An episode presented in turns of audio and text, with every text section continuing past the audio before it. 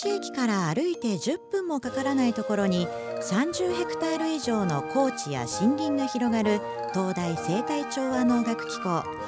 ここでは食料生産の効率化だけではなく地球改善を改善し地球環境を改善し私たち人類の生存を持続させるための研究が行われています。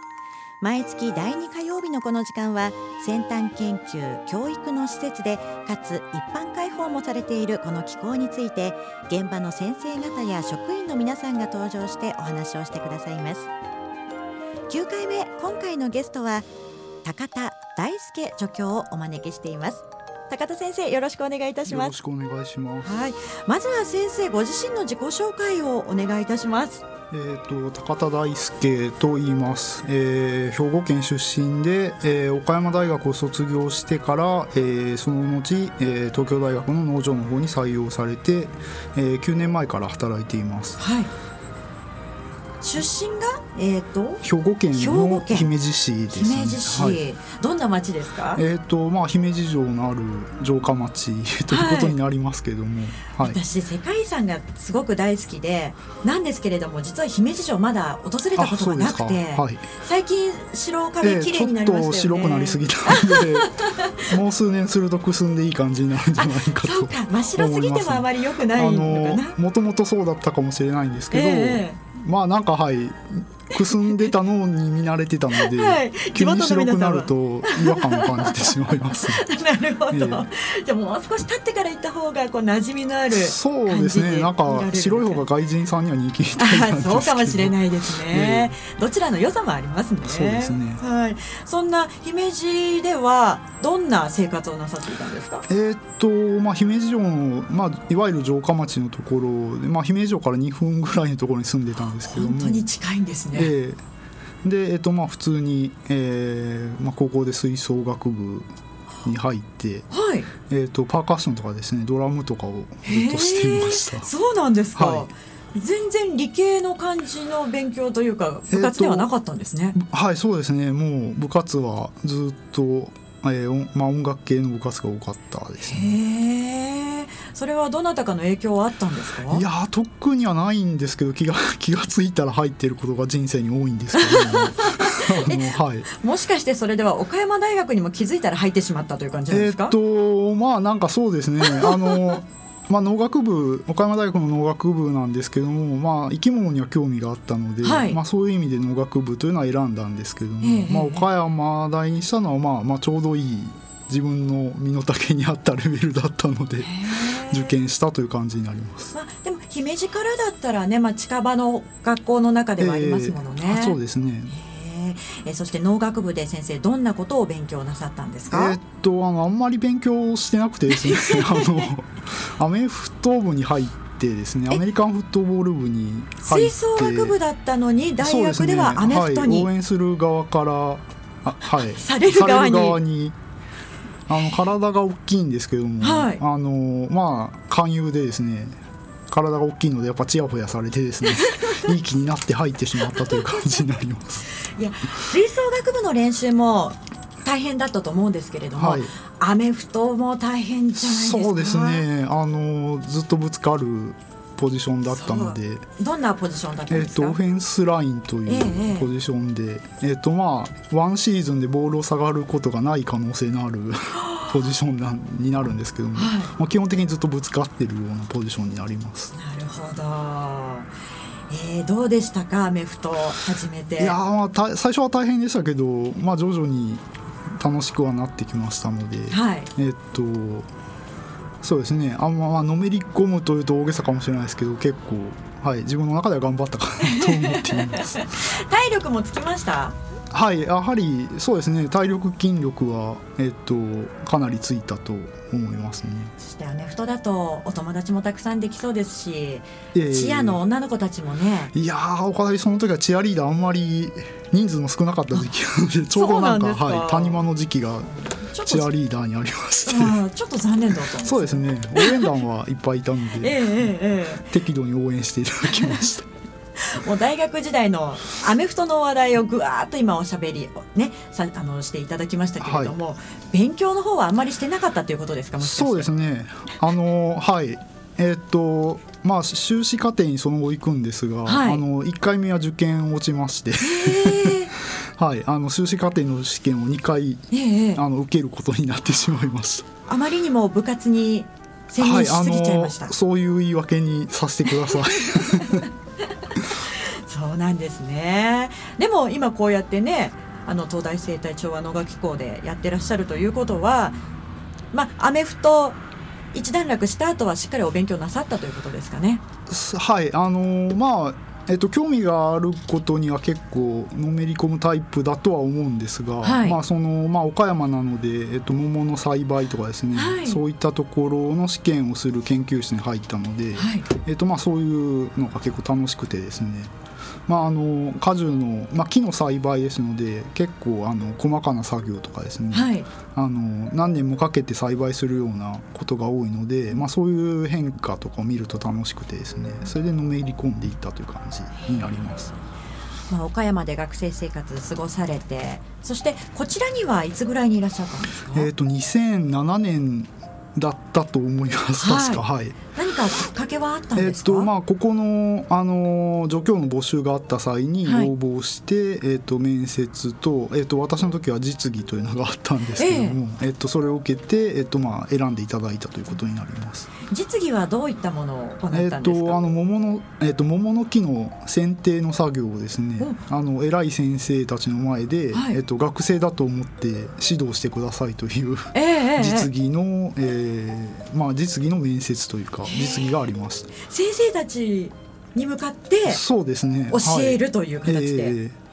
ー、緊張はなさいました、まあ、緊そうですね。あの皆さんもっと詳しい人たちだと思ってたので ええっとまあやっぱなんかこれ言っていいのかなとかですね、はい、えっと、そんなことを言う,、言うのかみたいなことを思ってるんじゃないかと思ったんですが、はい、まあ、入ってから聞いたらまあその家事の専門の人はほとんど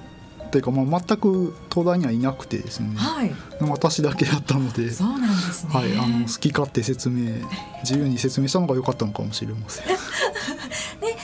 今も桃の栽培等々なさっていらっしゃるはいあのそうですね実験の対象としては桃とかが、まあ、桃とぶどうが多いんですけども、はい、えっとまあ、基本的には桃柿りんご栗キウイとかですね、うん、あのうちの農場いろんなものが植わってますので、はい、えっと、それらを使って学生に対する実習を行っています。なるほどあの2007年っていうことは、え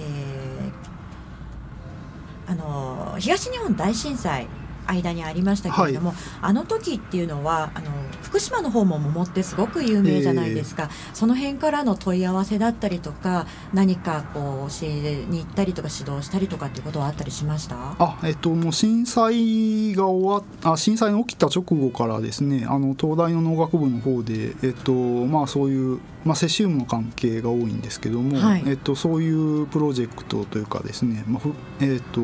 みんなでやりましょうというのが立ち上がってですね、それの中に参加させていただいて、えっと、今はその福島県の、えっと、現地の農家の補助とかですね、えっと、果樹研っていうのが福島県の果樹の研究所というのがあるんですけど、はい、そちらの方と一緒に、えっとまあ、私は桃の木を中心にですけどもあの調査をえー、セシムの調査を進めています。なるほど今現在福島の桃はどのような状況ですか、えっとまあ、もうあの桃の生産地が比較的そんなに濃度の高いエリアにはないのでかなりもう全然問題ないというか、うん、もう数年前から問題はないというような状態になります。なるほど。先生は岡山の桃と福島の桃どちらがお好きですか？いやちょっと悩ましいですけどもあのー、合わせて食べるといいかな。あのー、岡山の白桃といってですね、はい、あのー、皮を白く栽培するんですけど、はい、福島の桃はまあその皮を赤い状態にして育てるので、えええっとまあ、紅白ということで、まあ、抱き合わせて販売するといいんじゃないかとかですね思ったりもしますので、えっとまあ、どちらとも美味しいなと。いうえ紅白の皮の色がこう変わるっていうのは育て方が違うということなんですか、えー、と栽培、えー、と品種で全く違うものもありますが、はい、その基本的には袋果実に袋をかけてですねもともとは防虫とか虫除けとかですねそういう目的で使ってたんですが、はい、まあ、それをかけると,、えーとまあひえー、太陽の光が当たらないので、はい、えー、と皮が白く赤くならないっていうで岡山はその栽培ずっと続けてるので、ええ。えっとまあ、白桃というイメージが強いんだと思います。そうなんですね。ちょっと後半また桃のお話も詳しく聞いていきたいと思うんですけれどもここで一曲え先生のリクエストナンバーを頂いております。先生今日はどんな曲をご用意いただきましたか？えっと米津玄師さんの「えー、アイネクライネ」という曲になります。はいこの曲には何か思い出があるんでしょうか？えっとまあちょうど震災の頃特に一番聴いてたんですがあの執筆作業とかをする時にですね昔から癖で同じ曲をずっと繰り返して一日中まではいかないですけどかけてるという癖がありまして、はい、まあ、その時ですね4年前ぐらいによく聴いてたのがこの米津米津玄師さんなんですけども、はい、まあ、その方のまあ、比較的新しい曲ということで、えー、とお気に入りの曲の一つになります。わかりました。それでは高田先生のお気に入りのナンバーお聞きいただきましょう。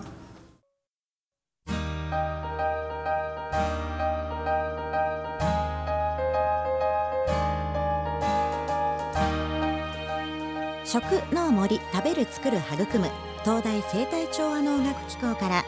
今月は高田大輔先生をお招きしてお話を伺っています。高田先生後半もよろしくお願いいたします。今、C、CM じゃなかったです。すみません。あの曲の途中にいろいろお話を伺ってましたけれども。先生いろいろなレアな果樹も栽培されてるそうですね。そうですね。あの名前って分かっていただけるか分からないようなものが結構多いんですけども。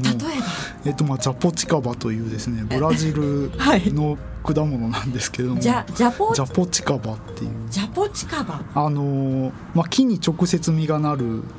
えー、食あのものなんですけども、はい、黒いブドウのような実がなる植物ですね。大きいんですか？えっと木は大きいんですけど、果実は本当にブドウの粒ぐらいのサイズの実があの木の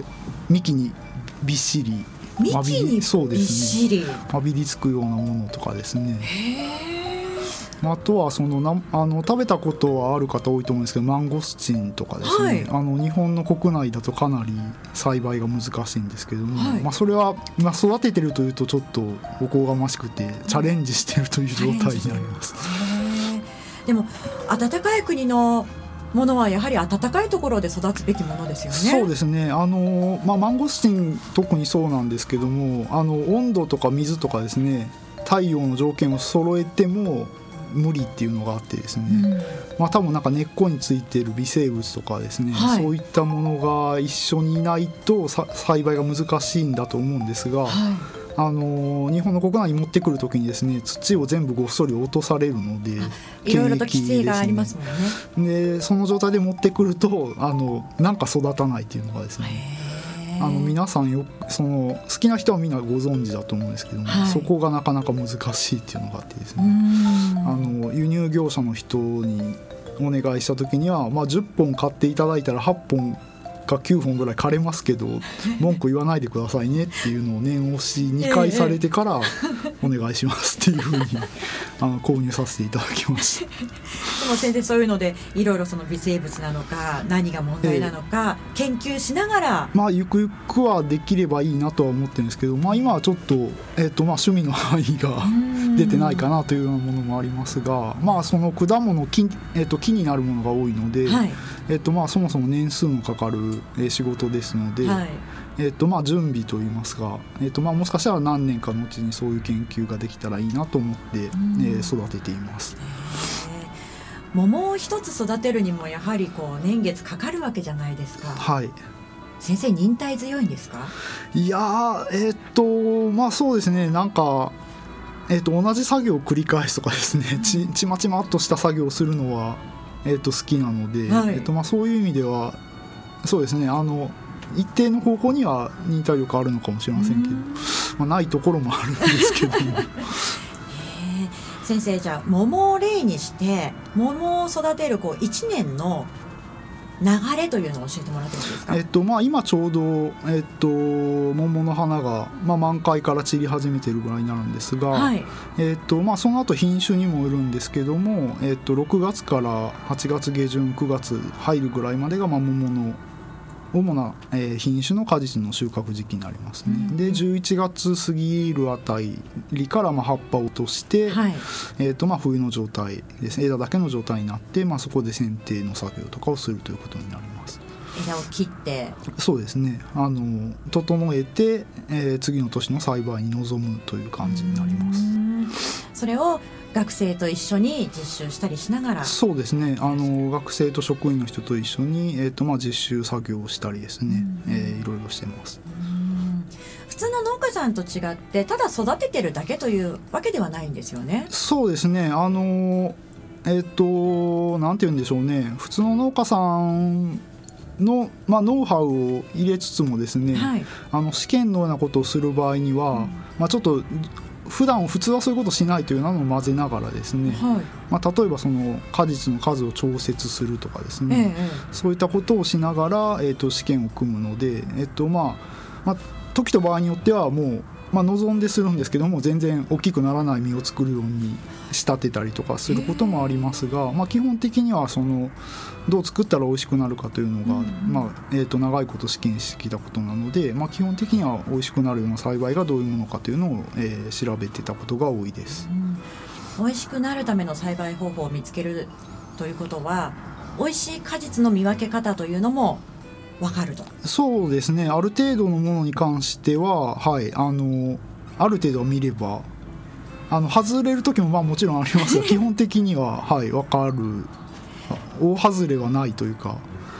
桃の美味しいものの見分け方ってどこを見ればいいですか、えー、っとまあスーパーとかでは触らないでくださいってあるんで、はい、見分けづらいんですけども。触るとすぐに触ると傷むんででその見分けるためにはその枝のついてる側ですね。果実の枝についてる側に、はい、まあ、軸があるんですけども、まあ、それの状態を見てどうかっていうのをまず判断するので、はい、あのスーパーとかで置いてる時はそれ手で持って裏返さないといけないんで それは結局できないんですけども。スーパー側もうまいっていうことなんですね。で、あとはその、まあ、赤い桃の赤い色にあの目を取られがちなんですけども、はい、まあ、赤い色も大事なんですけども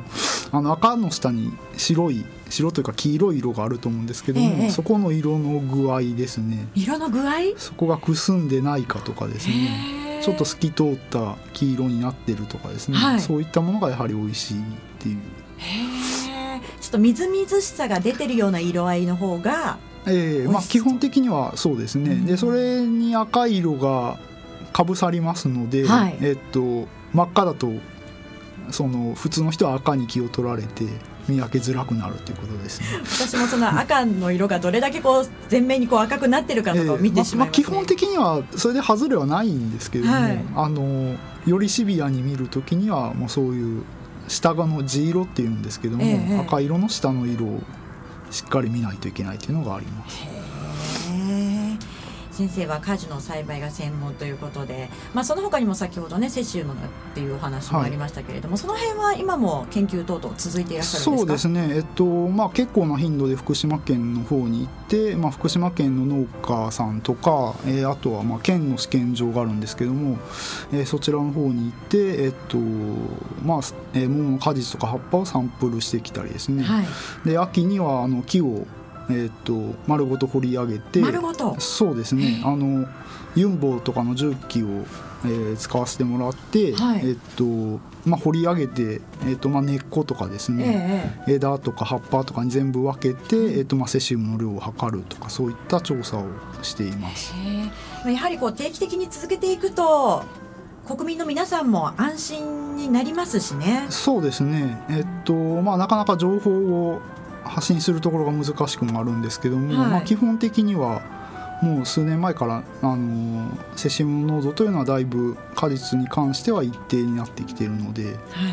まあ、急にまた増えるというようなことは、まあ、まあ通常では考えにくいので、うん、まあ、そういった面ではもうかなり安全な、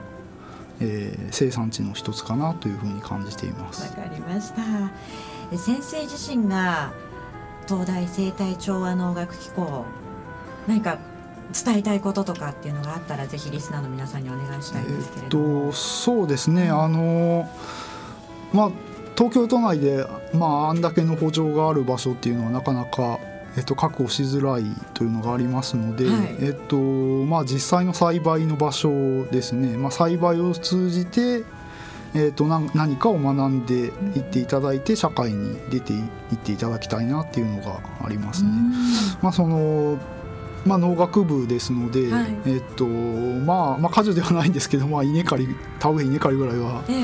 えっと、一回やってからそういうですね植物とかの、えー、研究とか、まあ、行政に行く方もおられますが、まあ、そういうところに行っていただければいいかなというようなふうには感じています。はい。今本当に小さな子どもたちもなかなか土をいじる機会とかもないですからね、はい、いろいろ東大生態調和能楽機構イベントだったりとか勉強会のようなものも行ってますしね、えー、ぜひ活用してもらいたいですね。そうですね、うん、はい。で間もなく桃の生産も控えているということになるかと思いますが。えっとまあ、今あのもうちょうど花が落ちてこれからの摘果という作業花を落とすあの果実を選別して木からだいぶ落とすんですけども、はい、なんかもったいない気がしますけどね、まあ、落とさないと果実が大きくならないというのがありますので、はい、その作業を何回か、えーまあ、実習とかでですね、えー、とやっていって、えーとまあ、6月の末、まあ、早ければ6月の末から収穫が始まりますので、はい、まあ、7月、まあ、うちにある桃は、まあ、基本的には実習のためのものが多いんです多いので、えーとまあ、7月中であればあの販売している時もありますので。東京都内で作られた桃が買えるということなんですね。そうですね。あの都内あの、まあ、山梨県がやはりあの国内では最大の桃の生産地ですので、まあ、そこが隣にあるとですね、はい、まあ、やっぱあんま作らないかなっていうのがあるんですが、はい、あのうちの農場は一応都内最大の桃の生産地だと思います。あの公式にはわからないですけど。でもそうですよね。東京都内桃って聞かないですものね。はいあのなかなか記事とかも見ないし記事を見てもああなんかうちの方が多いなとか思ったりする次第ですね。タイミングが合えば東大農場で作られた桃も手に入れることができる、ええ、そうですね。あの7月中の火曜日から金曜日にあの正門のところに上りが立ってて、はい、桃販売中と書いてあれば本館まで来ていただければ、はい、販売してますということですね。ただ不定期なのでいつ売ってますというのはまあ言えない言えないというかわからないんですけども、はい、基本的には7月にあの販売してると思いますので。私果物の中で桃が一番大好きなのであありがとうございます。今年ちょっと買いに行って手に入れられるように、はい、ぜひ。頑張りたいと思います。はいぜひお買い上げいただけると助かります。はい。さあそれでは先生まもなくお時間となってしまいましたので、あのリスナーの皆さんに今の東大農場の様子ですとか、もし何かあれば教えていただけますか？えっとそうですね。あの入れる場所が結構限られてますが、えっとまあもう桜もえっと少し一段落して花が散り始める時期ですが、まあもう少しすると。えーとまあ、新芽がですねより、えーと、緑鮮やかになってきますので、えーとまあ、そういったあたりで、えーとまあ、花見の次に半身ですかね。あのしていただけるといいかなというふうに考えています。今日は東大生態調和能楽機構の高田大輔助教をお招きしてお話を伺いました。高田先生ありがとうございました。ありがとうございました。食農森食べる作る育む東大生態調和能楽機構から次回は5月10日の火曜日高田真由良准教授にお越しいただく予定です。